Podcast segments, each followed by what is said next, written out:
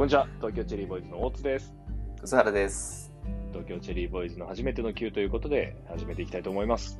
はい、この番組は会社の先輩後輩が様々な初体験に挑戦し、その体験を共有し合う、えーレビューエンタメラジオとなっております。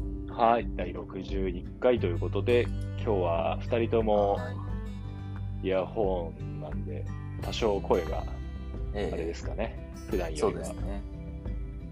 聞こえが悪いかもしれませんが、今日は大津さんは北海道からね。そうです。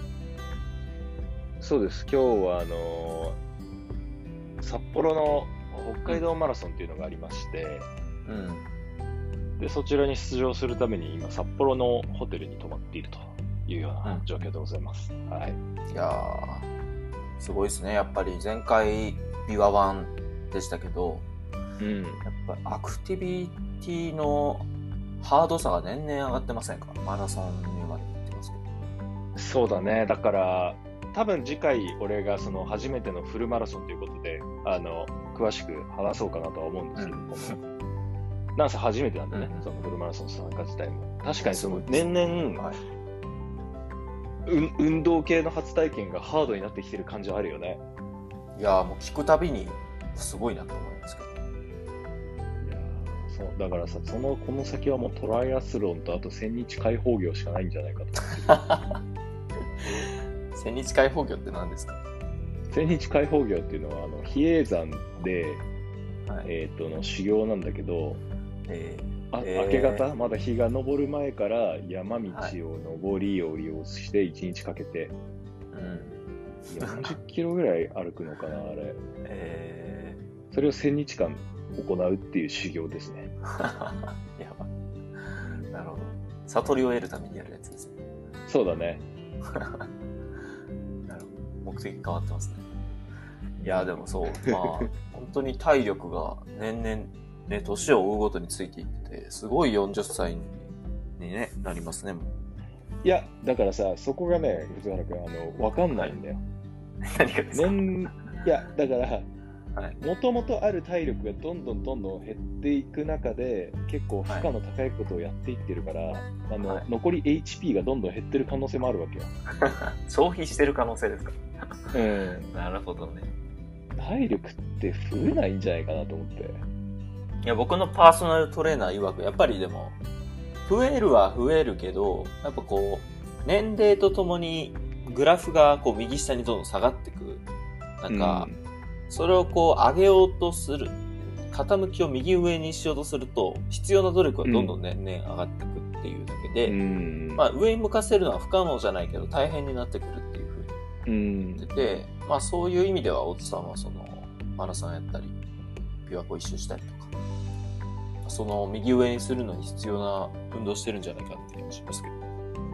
いやー、どうなんだろうな。でも、あのーこういうえ大会へのエントリーを通じて、いろんなところに行きたいっていうのも結構あるから、ああ、なるほど。うん、徐々にその地域の大会に出場することができるようになってきてるからさ、世の中の流れ的にも。うん。あのーいずれはやっぱり海外のそういう大会に出てみたいなとは思うね。なるほうん。ど。なんか、この間 YouTube で、マサトが、あの、うんスパルタンレースってやつに参加してて、おー、あのそれはどこでややってたんだろう、スパルタンレース。えー、どこだ？今サイト見ると、大阪か長崎っぽいですね、次は。だからあ、場所そうなんだ。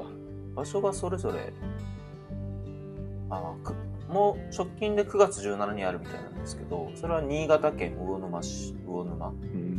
なんだスキー場いですね。やー、スパルタンレースってさ、そ俺はわかるけど、まず知らない人もいると思うんで、あの、葛原さん説明お願いしてもいいですか？はい。スパルタン、あ、せっかく今サイト見てて、ちょっとうん。アバウトページの文章を読みますと、スパルタンレースとは、えー世界40カ国、えー年間170レース以上が開催されている世界最高峰最大級の障害物レースです。うん。えー近年の健康志向やランニング、トレーニング人気の高まりを受け、日本では2017年5月に初開催されました。うん。えースパルタンレースの特徴は各競技それぞれに5から21キロメートル以上のランに加え、20から30個の障害物が設置されており、うんうんそれらを参加者の肉体のみで乗り越え、ゴールを目指すタフなレースである点です。うん。えーまた、レース中、参加者同士で助け合い、障害をクリアすることが許されていますが、できない場合は、バービージャンプ、え？バー、バーピージャンプ、スクワット、腕立て、えージャンプをワンセットとして連続して行うトレーニングを規定回数をこなさなくてはならないなど、ハードなルールも設けられています。ということでした。そうですね。大人の障害物競争っていう感じで、うん、まさに。本当に何メートルも、3メートルぐらいの壁登って、よじ登ったりとかするんだよね。そうですね。ね。で、みんなムキムキなんだよな、スパルタン出る人って。確かに、まさともそうでしたけど、でもその体をもってしてもめっちゃきつそうでしたね。いや、きつそうだよな。あれは大変だと思うよ。報復前進みたいなのしたりとか。いや、そうです。ね確かに、スパルタンレースはちょっと出たい、出たさあるな。あ、興味ある。なるほど。まあ知ってましたもんね。すねうん。すごい。何、何で検索してるんですか、大会きついって検索してるんですか？やばすぎるでしょ。それ全然違うやつ出てきそう。なんか、キムチで打たれるなんか。なんだろうなえっ、とね、ただ結構その、ランニングとかトレイル、特にトレイルかな？トレイルランとかをやり始めると、その大会の番組とか、YouTube の情報とか見てると、やっぱりその、はいはい憧れ的にはより距離を伸ばすとかさあの、うん。過酷な条件の大会みたいなのがこうどんどん調べていくうちにうん。出てくるんだよね。その、なるほど。うん。まあ、結構トレランもスパルタンにまあフルマラソンよりはトレランの方がスパルタンに感覚としては近いのかなとは思うんだよねうんうん。確かそうそうそうなんか規定のコースとかのがあるというよりは本当に乗り越えなくちゃいけないみたいなに。うん。スパルタンって決まってんのかなあの障害の数とかって。多分なんか毎回違うような気もなんかしないと20から30ってやったんで、もしかしたら、あ、そうだよね。はい、会場のサイズとかにもよるのかもしれないですね。そうだよね。それがなんかトレラに近しい感じかな。フルマラソンはどこ行ったって42.195だから、結構あれだけど。クイズノックの伊沢さんとかもね、昔出てましたね。へえそうなんですね。イメージ。いやでも伊沢さんも結構筋トレとかやってたよね。今もやってんのかな？どうなあん、ですね。ナイスガイ、スガイさんと一緒に出てた気がするよ、スパルタンレース。誰ですか、それ。クイズノックのメンバーだね。ああ、そうなんですね。クイズノック履修してないんだよクイズノックは、クイズノックなんかコロナ、コロナ禍の時、2000年の4月から5月にかけての2ヶ月間で、超クイズノックを吸収してたよ、俺。え いや、面白いですね。で、そう。で、あの、同期仲いい奴らと、その、なんだろう、まだズーム飲みとかがある時代だったでしょ、あはいはいはい。その時に、あの、クイズを、クイズ大会とかやってた自分たちでね。みんなクイズノック見てて、その時。ああ、なるほどなるほど。うん。結構面白かったな。自分たちでクイズ作るっていうのも面白かっうん。あ、あった。いやあの、まあ、今回、あの、僕がうん。初体験、は話す回なんですけど、うん結。構ね、ネタどうしようかなって今思いながらずっと話してたんですけど、心、上の空で。そう。う話すの3割、探すの7割で話してたんですけど、1個見つけました。ん。おなんじゃい。初めてのシミュレーションゴルフでございます。おゴルフです。わー。わーゴルえフー気になってきたんですよ。ちょっとおじさんになってきて。やっぱり、そうなんだ。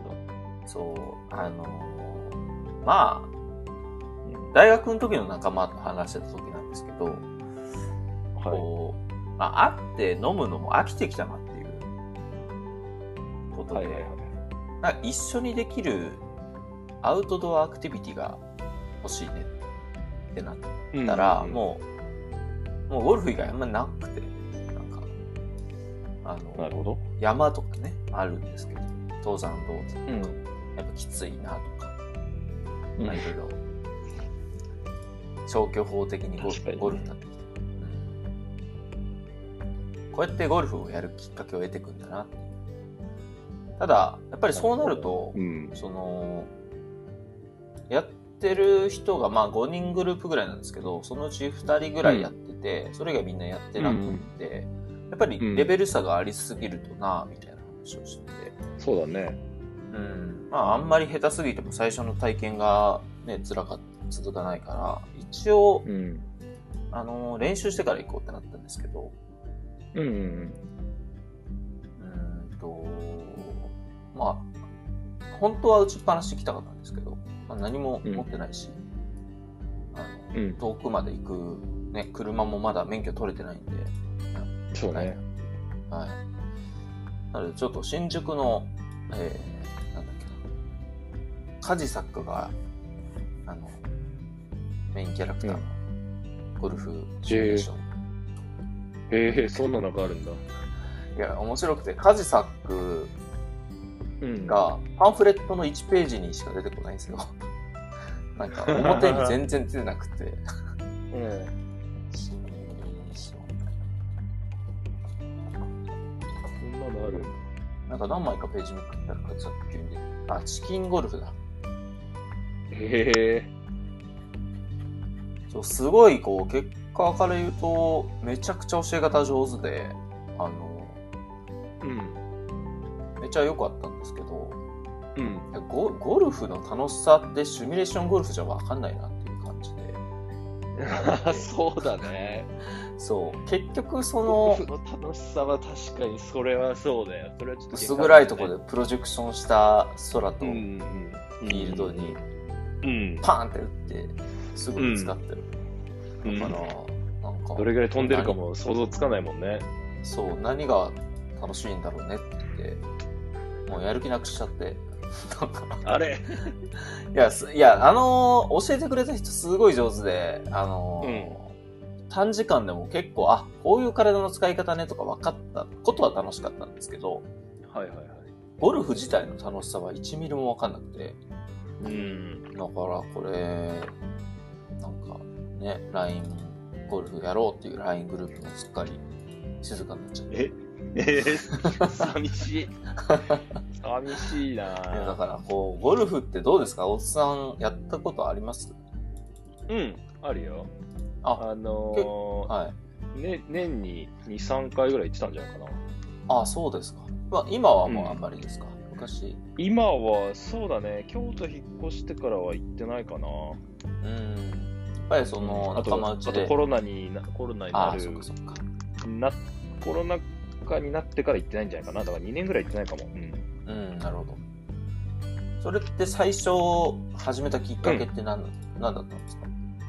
えっ、とね、最初は、東京に、そうだね、当然東京にいた時で、えっ、と、10年ぐらい前だと思うんだけど、うんやだから、まだ20代だね。20代の後半入ったぐらいで、はいえっ、と、野球部、高校野球部の同期が、結構、ゴルフやってたのよ。あのーまあ、業界的にも、なんか商社と金融とマスコミみたいなやつらで、なるほど。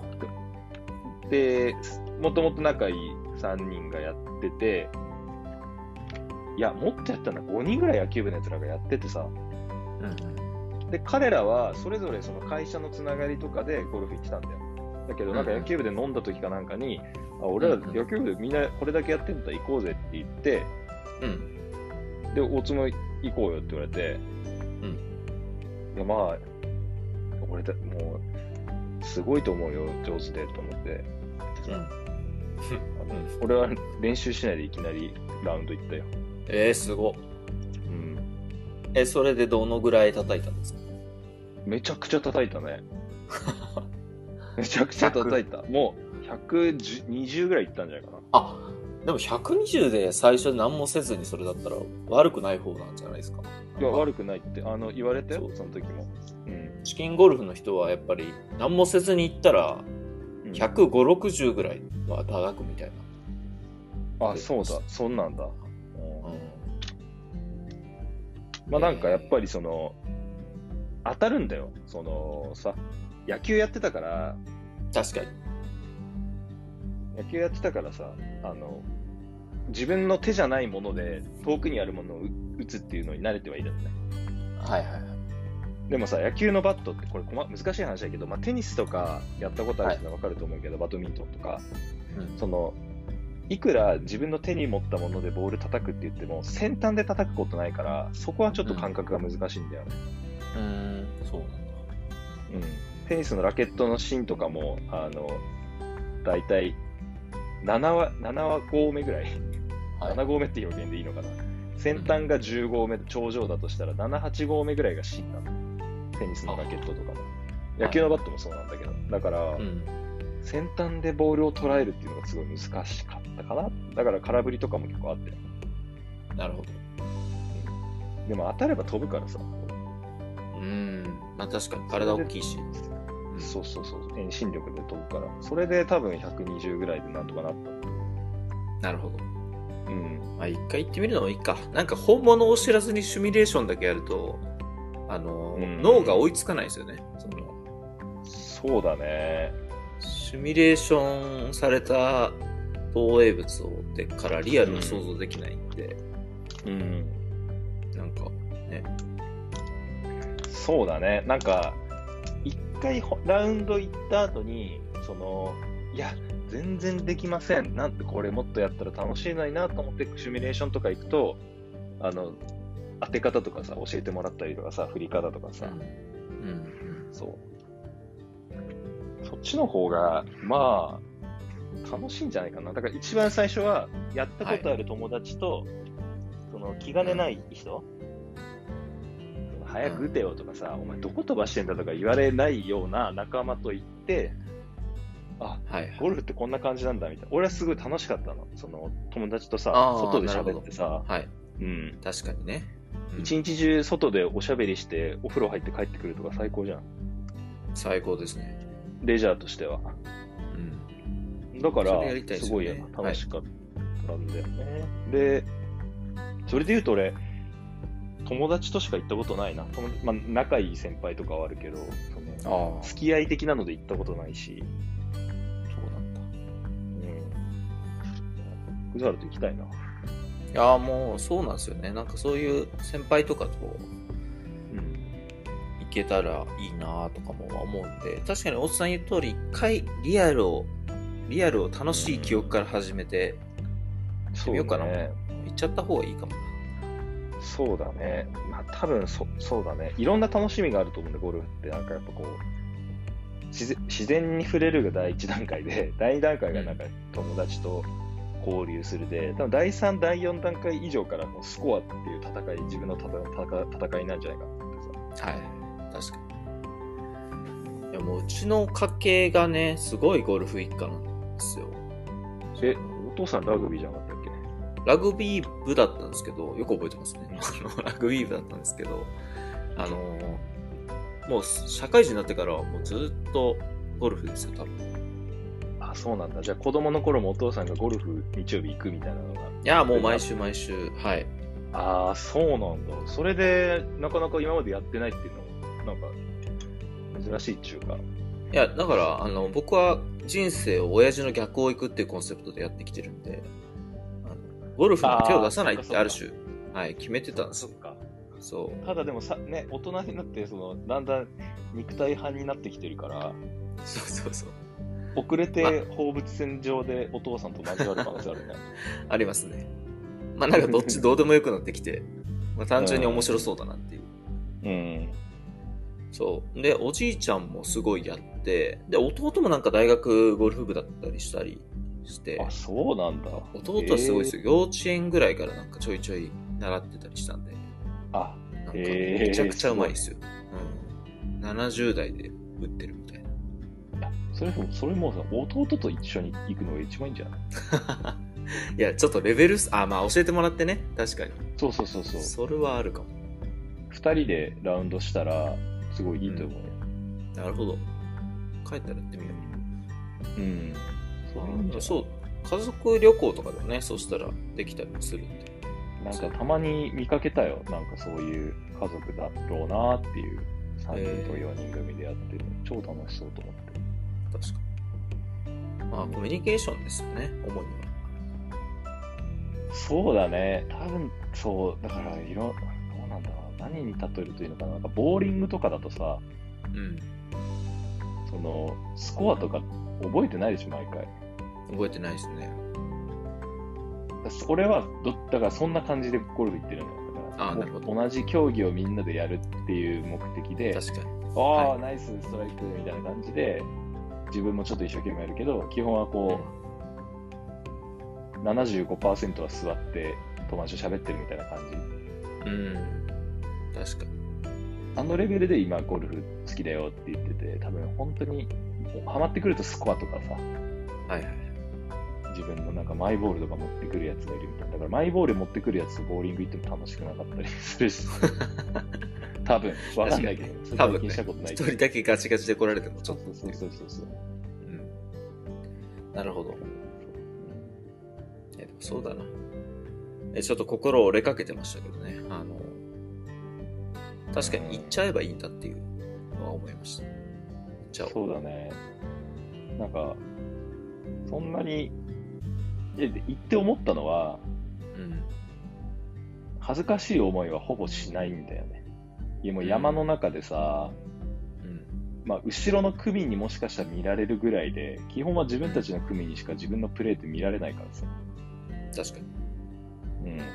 なんか後ろからら、すごい勢いの奴らがやってきたら、すごいせかされるっていう噂も聞いたことああ、いやー、でもそんなに、ありますけど、そんなこと発生しないか。4人、はい四人とも葛原だったら多分そういう風になると思うけど、あはい。まあ、じゃあ大丈夫。一人、一人下手な人いても別にそんなにないよ。なんか探すのもみんなで探すから早いし見つかるのも。ああ、なるほど。うん。そうそうそう。そんなに追い上げてくる人もなかったりするから。いや、そう。うん。いいじゃん。楽しいよ、ゴルフ。あの、好きだよ、俺は結構。ああ。車いりますよね。どうですか？いらない。ん。意外といらない。カーシェアでいいんじゃないのかああ。まあ、まずな。あそういう意味でも車いるね。そう、そうなんですよ。2回ぐらい電車で行ったことあるけど、まあ車の方が楽。うん。いいじゃん。免許取る取る目標の一つにもなったそうですね、結構。うん。目的の一つにはなってます。これ免許のね、話まだここでしてないですけど、どのタイミングで話すのがいいかなっていう。いやあ思ってますはあーあれ、話してないんだっけ、まだ。どまだ話してないんですよ。いや、えー、うーん、取るとは言ったかな。恵比寿の日の丸自動車学校に。あ、そうだよね、そうだよね。ではいも、免許、今、講習、教習を受けている、その内容であったりとか、まだ話したいもんね。話してないです。なんかこんな、そんな話すことあるかなみたいな。いや、でもやっぱ初めてのさ、あの、ウィンカーとかさ、初めての パッシング、パッシングとか、初めての、ま、巻き込み確認とか。完全に自動車教習ラジオになっちゃうけど。細かくね。一技能検定ごと。いや、しかしマニュアル難しいですね。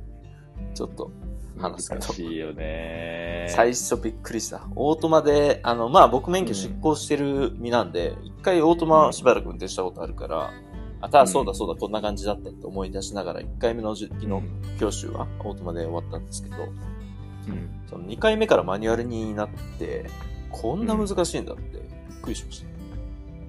ああ、そうか。マニュアル取ってからだと難しい。あ、マニュアルじゃん。オートマ取ってからだとより難しいって感じるかもね。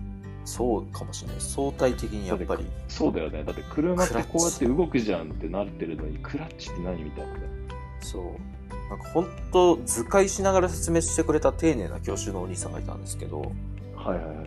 5分ぐらい何言ってるかずっとわかんなくて、その、あれって結構感覚で覚えないとわかんないなうんうん。っていう感じがあるんですけど、もう早くやらせてほしいかったのに、ずっと喋るから、なんか悲しくなってきて、なんか、はい、はいってすごいだんだん元気なくなってきて、後半、なんか、あんまり返事しないでいたら、なんか、すいません、なんか、あの、やりましょうねって、子供みたいな扱いされちゃって、恥ずかしくなっちゃう。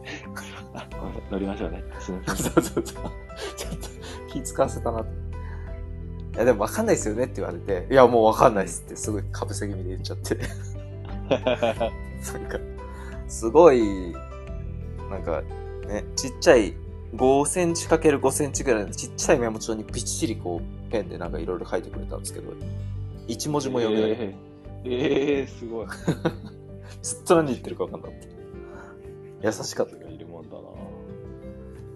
そう。いや、でも面白いですね。あの、運転してるぞって感じは全然マニュアルの方が強いなって思いました。やっぱりね、それはよく言われるよね。うん。まあ確かに、どうなんだろう。でもやっぱり街のレンタカーとかでオートマ以外ないじゃないですか。まあまあないね。その車種指定しない限りはないね。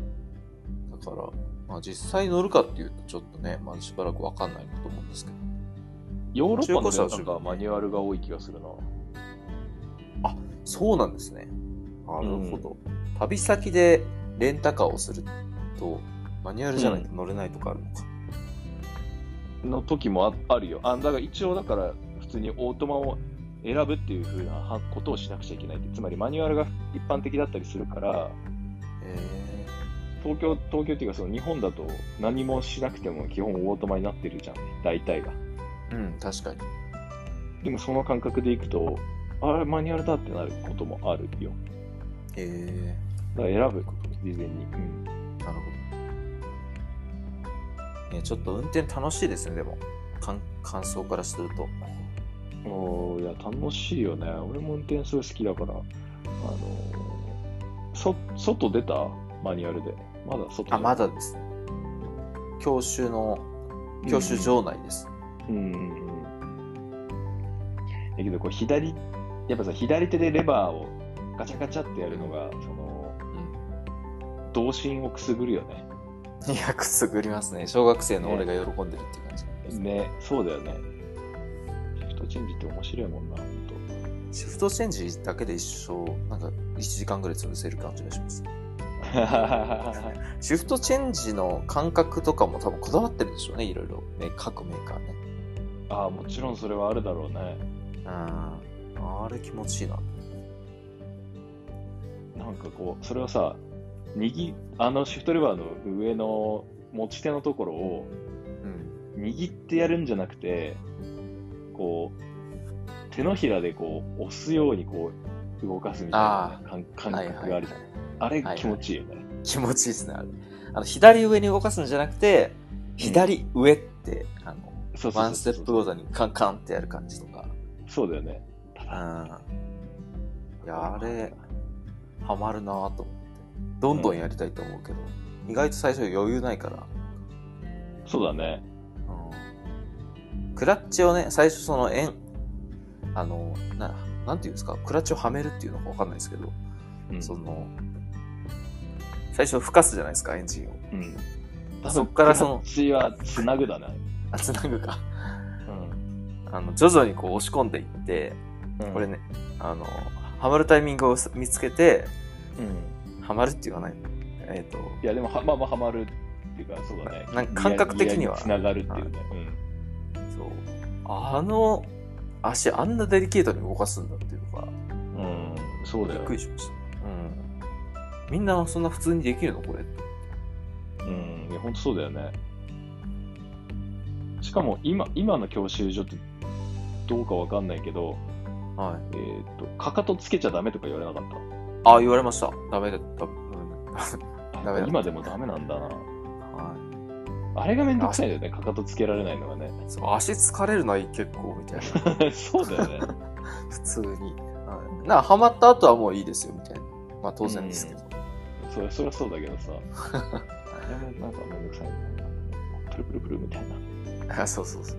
それでいて、コントロールめっちゃミリ単位みたいな。うん。まあでもそうやって話せるっっていうのもね、マニュアルの良さだなと思います。お オートマ話すことないから。いやー、やっぱ、どの車種のクリープ現象が一番すごいかっていうぐらいで。いや、ほんと、なんか、オートマ楽だなと。オートマいいなとかもう思いましたけど。確かにね。確かにな。でも、免許持ってない人は、あの、オートマがえエンジンかけて、あの、ドライブにシフトしたら、うん。アクセル踏まなくても動いちゃうっていうの知らないかもね。ああ、そうでしょうね、確かに。動きますよね、あれ。クリープ現象。うん。クリープ現象とかね。わかんないだろうね。うん。面白いよなうんいいな。でも免許を取るって楽しいよね。いやー、楽しいですね。これは、結構リアルにマニュアルカー中古で買う可能性はあるなっていう気がする。いやー、前回に引き続き、福田原の車、うん。いやー似合うと思うんだよな、旧車が。旧車、はい。旧車好きなんで、見た目が。いいじゃない。ゴルフ行きなよ、それで。そうですね。なんか、やりたいこと、ね、やっぱりレインボーブリッジ走るとかね、ベタにやりたいんですよね。なんか、おー、車でね。都内、うん、都内の名スポット走りたいな。はいはいはい。今更ですけど。いや、いいじゃん。確かにね。し夜、あの、車、と東京住んでて、車を所有してた時期は、うん。たまにこう、夜の東京ドライブとかしてたけど、楽しかったな、すごく。ああ、かっこいい。いや、かっこいいな。やっぱなんか。運転する男に対する憧れがあるんですよね。今の。やっぱ、だからすごい、だからさ、その強い男性層をさ、今、追い求めてるからさ、時代に逆行して。最近、ワンピースでもクロコダイルとスモーカーが好きですからね。いや、もうごついな。体の厚みが男のかっこよさみたいなところありますからね。面白いな。そのうちサファリとか読み出すんじゃないか。ジローラモ的にね。あの、うん前はね、3時とかも、3時とかかっこいいなと思ってたんですけど、やっぱり線が細いなっていう。はいはいはい。やっぱ男は体の厚みだなと思うんですよ。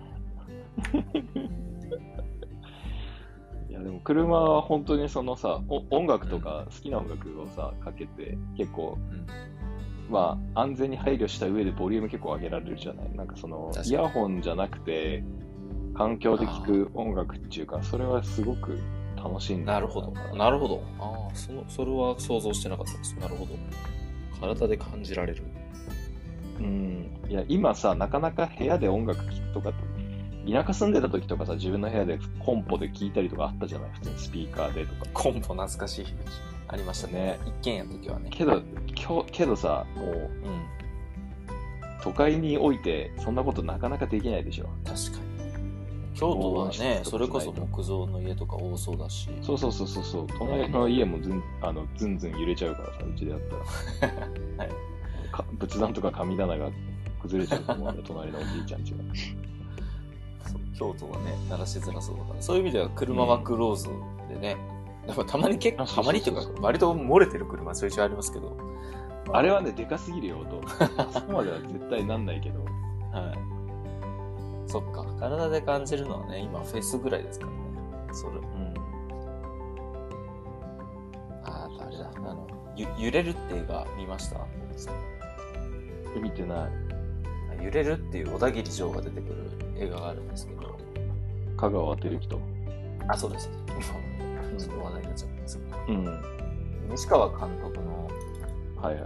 西川美和監督の揺れるで主演が小田切城と香川照之で、まあ兄弟の話なんですけど、うんうんまあその兄が香川照之、弟が、えー小田切城っていう役で、で、うん。うん。あのー小田城が乗ってる車がかっこいいんですよ、この中で。えマニュアルカーっぽいですよね。ー、調べて。揺れるね。揺れるの、そのジャケットはすごい印象的で、見てないんだな、あれな。結構僕はすごい感動しちゃいました。兄弟あ、男兄弟だもんね、普段ね。そうですね。フォード・ファルコン。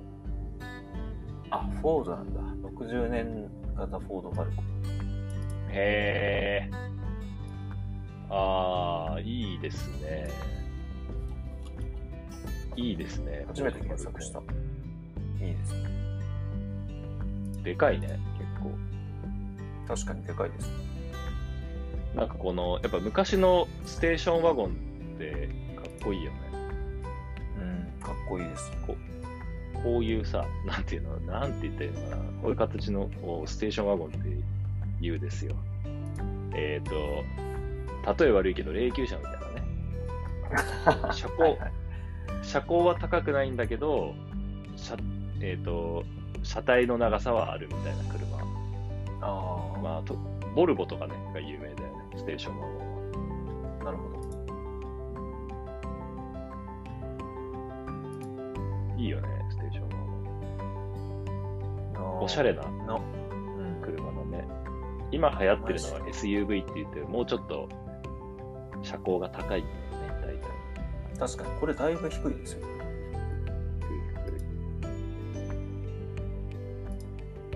エアコンとかないんでしょうね、こどうだろう。60年代だからあるのはあるんじゃないかな。ういうあるのか。ついてないかもしんないね。いやー、意外と高いですね、これはね。いや、もう高いでしょ。今の、400こういう古い車が乗れる状態にメンテナンスされてるっていうのが高いんだよね。ねもちろん台数の希少性とかもあるんだろうけど。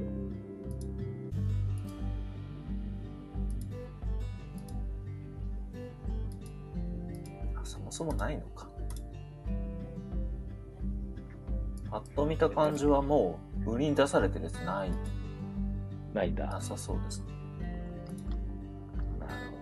か、やっぱり映画の中に出てくる車って印象に残るよね。残りますね、やっぱり。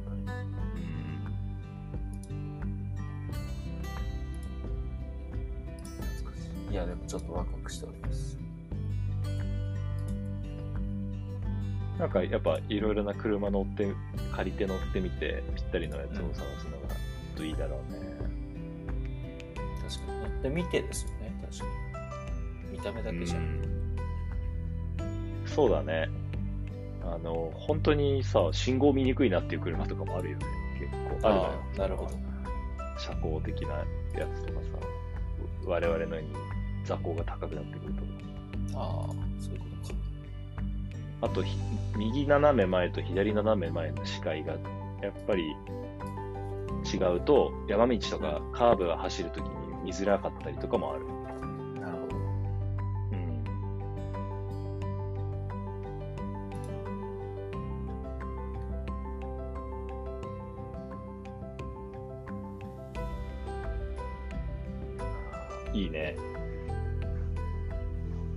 か俺もまた免許取りたくなってきたな。え、あれ出向したんですか？いやいや、違う違う違う違う。あの、違う免許よ。ああ、そういうことか。この間船舶免許取ってたじゃないですか。そう、だから、だから、本来なら、やっぱ次はヘリか飛行機なんだよ。陸海空で。いきなり、いきなりえぐいな。ね、小型飛行機とか、なんかでも200万ぐらいかかるんだよな、あれ。取るのだけで。結構さ、取るのだけで。うん。ヘリいいっすね、ヘリとか。ヘリに乗れたら、かっこいい。かっこいいっていうレベルじゃないけど かっこいいけどさ、ヘリなんてレンタルないだろうなって。だからもう、空飛べたらかっこいい。うんね、空飛べたらかっこいいじゃん。かっこいいっすよ。俺さ、紅の豚大好きなんだよ、ジブリの映画の。ああいうね、ああいう飛行機ね。なるほど。そう、水上飛行機にすごく憧れてて、うわー、確かにかっこいいな。海も好きだしさ、ふ船も好きだあしー、確かに確かに。そう、でも夢あるな。夢あるじゃん、水上飛行機とかさ。えー水上飛行機乗って、で、釣り、そっからいいところで降りて釣り糸、羽のとこ座って垂らしてたらもう夢ですよ。夢夢。そのさ、カナダとかで、カナダのアラスカの方とかで、やってるのよね、そういう人とかがいるの、実際に。すげえ。で、そういうの見たことあってさ、めっちゃいいなと思って、こう、めっちゃいいっすね。水、巨大な川の端から飛んでって、あの辺に着陸してテント張ろうみたいな感じで降りてって、うわかっこよ、みたいな。そんなん、自分で買ったってことですよね、その飛行機を。そのそうじゃない？多分。すごいよな。いやー、あの、仮面ライダーブラック RX の主人公、うんあ南光太郎が飛行機、あうんヘリコプターに乗れるんですけど、へえ。僕はそのヘリの免許といえば、やっぱ南光太郎で、へえ、そうなんだ。第1話でヘリ墜落して、そこで落ちてから仮面ライダーなんですよ。あ、そうなんだ。もともとヘリの人なんだ。へえ。そうです、ヘリの人。ヘリもいいよね。ヘリ。まあでも、ロマンで言ったら全然紅の豚ですね。そうだね。けどもう、そうだね。紅の豚だよね。本当に。水上飛行機で。水上レストランに行って、な、あのジーナのいる。めちゃくちゃおしゃれだよね。レストランいいですね。あんなんかもう、あの映画全体おしゃれなんだよ。水上飛行機っていくらするああ、でも、それで言うと、紅の豚みたいなの憧れるわ。なんか、ああいう。のいやー。プラモデルおしゃれですけど。いや、買うとかじゃないんじゃない？もうあれって。買えないまあ自分で奥組み立てるとかあんのかな？いや、無理だな。いや、それ鳥人間コンテストみたいなことになります。鳥人間の学生を総動員して。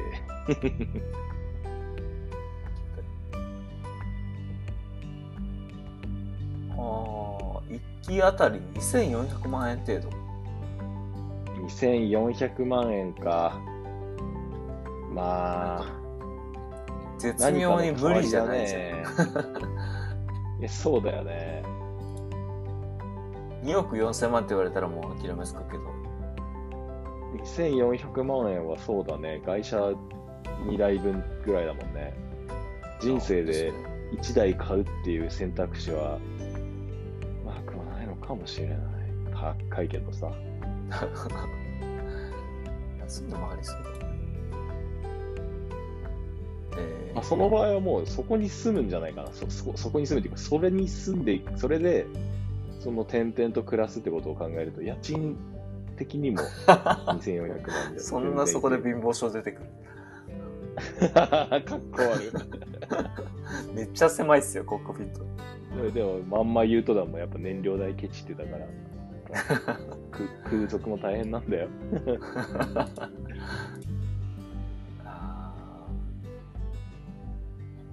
乗り物はやっぱりいいなって今更ながら思いましたね、でも。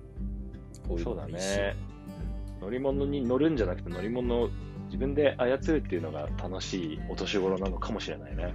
うん。身体の拡張というかね、体の厚みが自動的にでかくなる。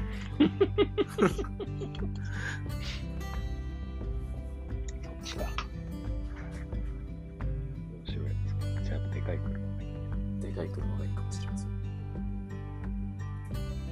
いやいや、まあ、今回は、シミュレーションゴルフの話、激薄でしたけど、まあ、だってそれ、だって楽しくなかった。全然面白くなかった。体験なのに。ラウンドに4000円取られたしに行きましょう。あ、テナ、テナントって何ですか？テナントってラウンド？ラウンドと一緒ですか、うん今ね、ラウンドって言ったんだけど、多分テナントって聞こえたんだろうね。なるほど。失礼しました。ラウンド行きましょう。うん。そしたら楽しさに気づくかもしれないが。はい。うん。はい。今回はじゃあ、一応、えー、クズハルのシミュレーションゴルフということでございました。はい。はい。ありがとうございました。ありがとうございました。